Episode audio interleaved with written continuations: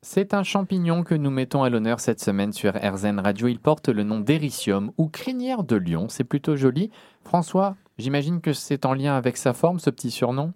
Alors c'est en lien avec sa forme, c'est un gros champignon, il peut peser jusqu'à 2 kg et euh, il est pourvu de petits aiguillons qui lui font penser à une chevelure et par exemple à une crinière de lion dont il adopte la couleur quand il vieillit un petit peu.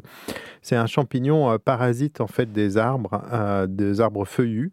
On le trouve sur le chêne, sur le hêtre et sur l'érable et il est répandu dans, tout l'hémisphère nord. Donc on, le trouve euh, chez nous, mais surtout en Asie en fait. Et il est assez rare, c'est pas un champignon très très fréquent. Quand on pense aux champignons, on pense forcément à l'alimentation. Est-ce que l'éricium, c'est quelque chose qu'on peut manger? Alors l'éricium, c'est quelque chose qu'on peut manger quand il est jeune.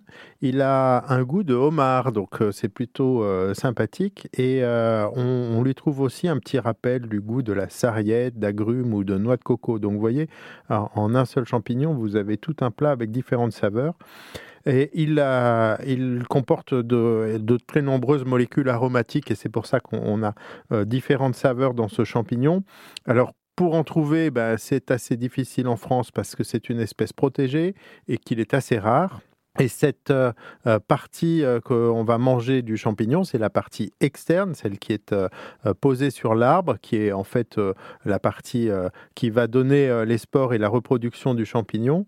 Et ça ressemble un petit peu à un, gros tubercule avec des épines qui tombent vers le sol, comme de petits fils qui seraient suspendus.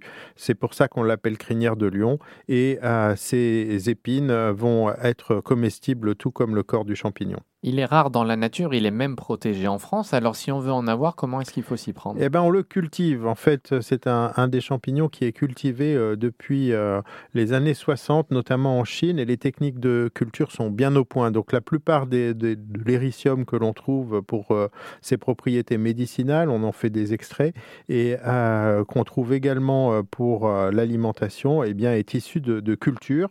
Et donc on va plutôt le trouver sous forme de poudre de champignons champignons séchés euh, ou alors d'extraits euh, en gélule, mais ça c'est pour la version médicinale. Il a des principes actifs qui sont intéressants. On va essayer de les détailler ensemble, François? Alors il a, euh, comme beaucoup de champignons, des, molécules qu'on appelle les oligosaccharides ou des polysaccharides, qui sont des, en fait des sucres, des sucres enchaînés les uns aux autres. Et on sait que tous ces polysaccharides sont très intéressants pour l'immunité. Et l'immunité, on le verra c'est une, des indications, la modulation de l'immunité très importante pour euh, ce champignon et d'autres champignons euh, médicinaux. J'ai dit qu'il avait aussi euh, beaucoup d'arômes, beaucoup de molécules aromatiques, mais il est également riche en, vitamines, en minéraux, en fibres. Il a beaucoup de protéines, donc c'est un apport protéine intéressant avec une très grande variété d'acides aminés. Les acides aminés, c'est les composants unitaires des protéines. Il y en a euh, différents et euh, l'intérêt de certaines protéines, c'est qu'elles comportent justement une grande variété d'acides aminés, ce qui est le cas des protéines qu'on retrouve dans l'éricium. Et puis enfin, il y a des molécules qu'on appelle des diterpènes et qui appartiennent à, deux familles. On, les nomme éricénone et ériacine, évidemment en référence au nom du champignon.